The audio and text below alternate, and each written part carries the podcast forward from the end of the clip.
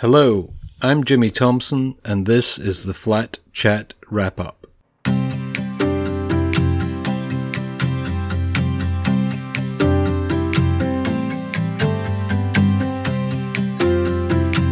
Welcome to the very first Flat Chat Wrap Up, our weekly look at everything that's been happening on the Flat Chat website.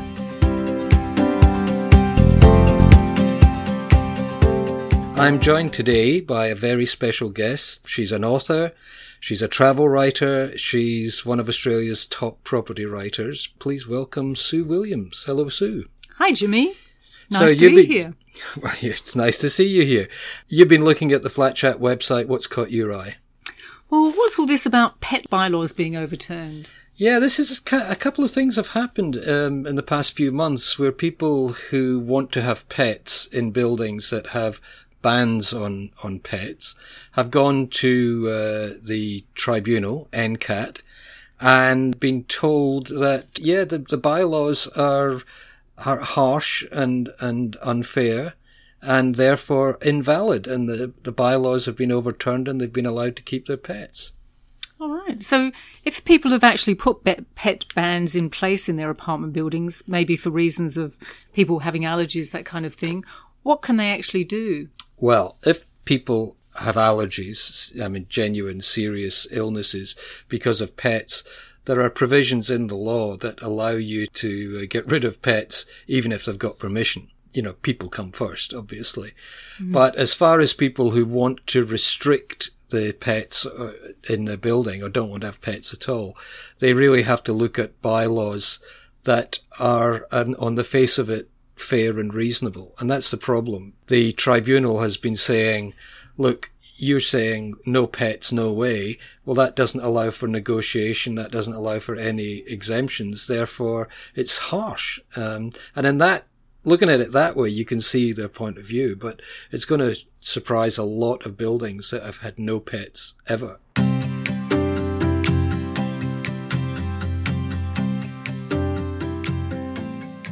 What's this about the ratchet effect of bylaws? The ratchet, yeah. Well, a ratchet, for those of you who are not familiar, is a cogged wheel with a, a hook.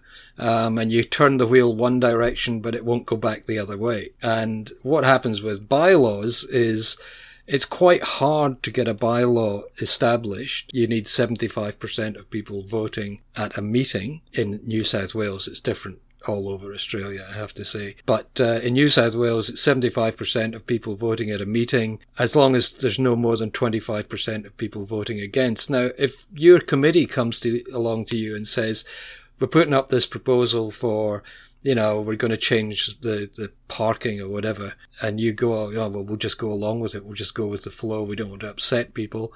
And then you suddenly discover that they've made a really stupid error or they they're doing something that doesn't really work for you or the majority of people. It's very hard to get that reversed because all it needs is for 25% of people voting to say no we don't want to change it back. So it's not as simple as getting a simple majority. You can find that a minority who push the thing through in the first place can hang on like grim death to make sure it doesn't get changed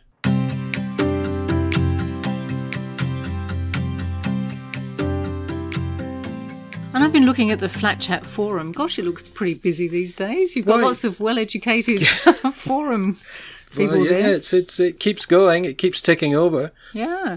And there's something here about bylaw breaches, but no penalties. What is that? Well, that's, that's a story. It's a strange story. These people, um, had residents, uh, who wanted to do some renovations and uh, they the people went through the process of applying for the renovations and getting approval. But when they started the renovations, they just went way beyond what they'd been given permission to do and what they'd agreed to do, and in many cases changed uh, common property in ways that they didn't have permission. So the owners thought, well, we just can't have this happening. They didn't particularly want to punish them. They wanted to establish that you can't just get permission for one thing and then do something else because you can imagine in a building once that's been established as a precedent people would just take advantage of it.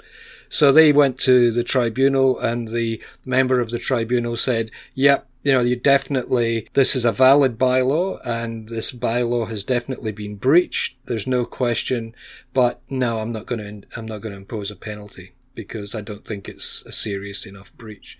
And, the, you know, the owners corporation, the committee are going, well, this is just, what's the point? What's the point in having bylaws if uh, you go to the tribunal and a member just says, oh, you know, yeah, it's not too bad, carry on as you were. Sure, absolutely. I can see that could become a bigger issue even. Yeah, I mean, mm. but people see these things and they go, "Oh, it doesn't doesn't really matter about applying for the bylaws. Let's, mm. let's just do what we want anyway." Sure. And that's when you start, you get chaos then, and then you get a lot of resentment and anger, and the community can just very quickly start tearing itself apart.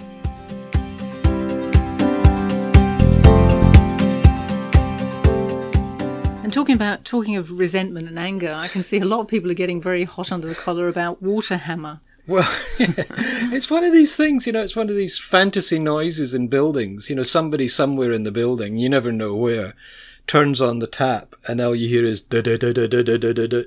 And, you know, if, if that water pipe happens to be near your bedroom, you're going to get woken up early in the morning or earlier than you planned to or mm-hmm. kept awake late at night. And the problem with water hammer is that not a lot of people, including some plumbers, really understand what the problem is. And it's all about a cushion of air in the pipes, which is there to stop that kind of vibration when people turn water on. And, in older buildings especially, and especially buildings where there's been renovation done to the plumbing, that air disappears, the cushion disappears, and so the pipes start banging.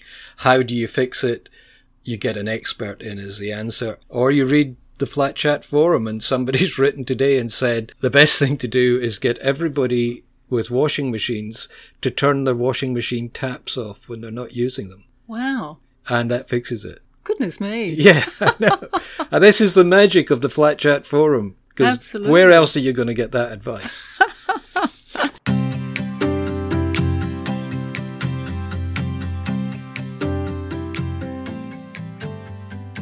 And it seems that crazy neighbours, that's always a very, very um, popular topic as well. And I think here you've got an owner who wants to install a security camera because of a crazy neighbour. Yeah, it's a sad story, really. You know, this, this person, obviously they've fallen out with their neighbour and their neighbour has turned out to be one of these people who just cannot let things go. They want to keep punishing them for whatever slight they, they perceived happened. And so they've tried everything and they're, they're getting their front door vandalized, you know, and, and, and stuff is being left outside the door and they know who's doing it, but proving it is, is a whole different issue. So they're asking their neighbors, well, they're asking us, is it okay for us to put a security camera outside our front door and, and in a, you know, on, on a landing? And the answer is, well, not without the permission of your, your owner's corporation, really, because you're attaching something to common property. But I suspect this is one of these situations where a nod and a wink, you know, they, they look, we'll put the camera up until the, the problem is solved and mm. then, and then we'll take it away again. But it's sad, you know, that, that these things happen. Uh, people just get, just get obsessed. Mm. Oh no, that's a really awful thing. I remember we were in a building once and we had um, a security camera, and it wasn't actually a real security camera. It was just a mock-up of a security camera, and that was enough to deter people from doing bad things. So you, you yeah, know. Sometimes yeah. that can be quite helpful too. Actually, I remember a case somebody had written to me years and years ago and said, "I'm having trouble with my neighbour, and uh, can you give me some advice?" And I, and I phoned them up and. Uh, said, "Can you explain the, the the problem you're having with the neighbor in more detail. And the, the guy got very cagey and why are you calling me? Well, I'm calling you because you sent me an email and asked me to call you. Well, you know, I, I, I couldn't work out what it was. And then the next day I read the paper. He had just been arrested for urinating on his neighbor's front door. God. so that's why wow. he was being a little bit reticent.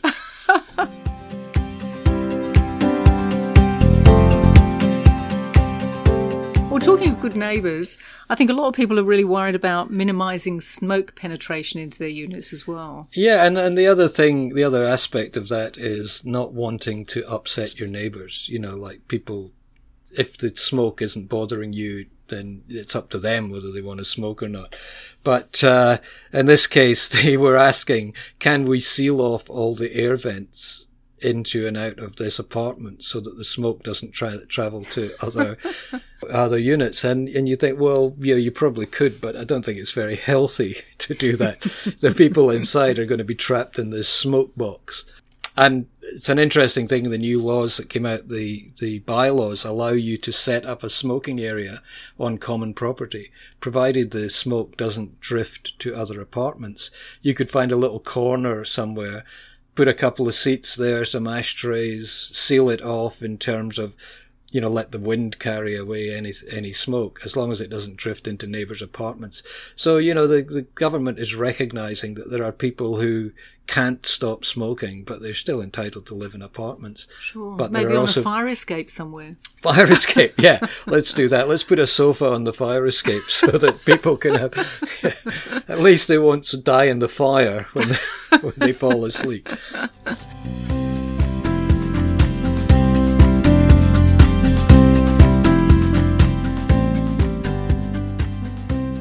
One of the biggest issues, I guess, in uh, Strata at the moment is Airbnb. When are we actually getting these new Airbnb laws that we keep hearing about? Well, they're still devising the code of conduct. And uh, that's going to take a bit of an arm wrestle because obviously on one side, and it's not just Airbnb, we should say, you know, there are other agencies, but Airbnb is, it's like Hoover, you know, they're the brand name that defines the product kind of thing. But we can assume that they uh, don't want the code of conduct to be too restrictive. Um, the owners corporation network are in there. They uh, they want people to be protected, you know, because our lifestyles are being threatened. You know, these are our homes, and tourists are coming in. So there's a bit of argy bargy going on, or or should I say, careful negotiation. um, and what I have been told by the department that it will be early next year the proposals will be put up for public comment and then come into law once that has been agreed. But guess what's happening early next year? Yeah. State election. So, Yes. so I don't think anybody wants to go to state election being too pro or too anti Airbnb. They certainly don't want to be anti Airbnb because Airbnb have shown everywhere in the world that they will campaign politically because they have all this connection with people on social media. Um, it's very easy for them to start what we call uh, an astroturf campaign, you know, fake grassroots. Sure. And, uh, you know, so nobody wants that. Uh, so I think after the election next year, we'll see the rules come in, the laws come into effect. So, is there a chance that if, depending on the result of the election, maybe these rules could be could disappear? It's possible. Um, Labor, uh, who are obviously the most likely to, to be the government if the current government gets kicked out, have been very quiet on this. Although Yasmin Catley, the, the shadow minister, she is very aware of the problems of Airbnb. And uh, although she's keeping quiet about it, I think that if push comes to shove, she will come out in favour of residents uh, and owners. Oh, that's good to hear. Yeah. Thanks very much for that, Jimmy. That was very educational. Well, there you go. So that's it. That's the very first flat chat wrap up.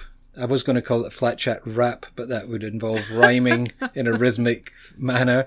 Um, if you want to read all about these stories, if you want to read more, if you want to communicate with us, it's www.flat-chat.com.au. Check us out and we look forward to seeing you. And thank you very much to Sue.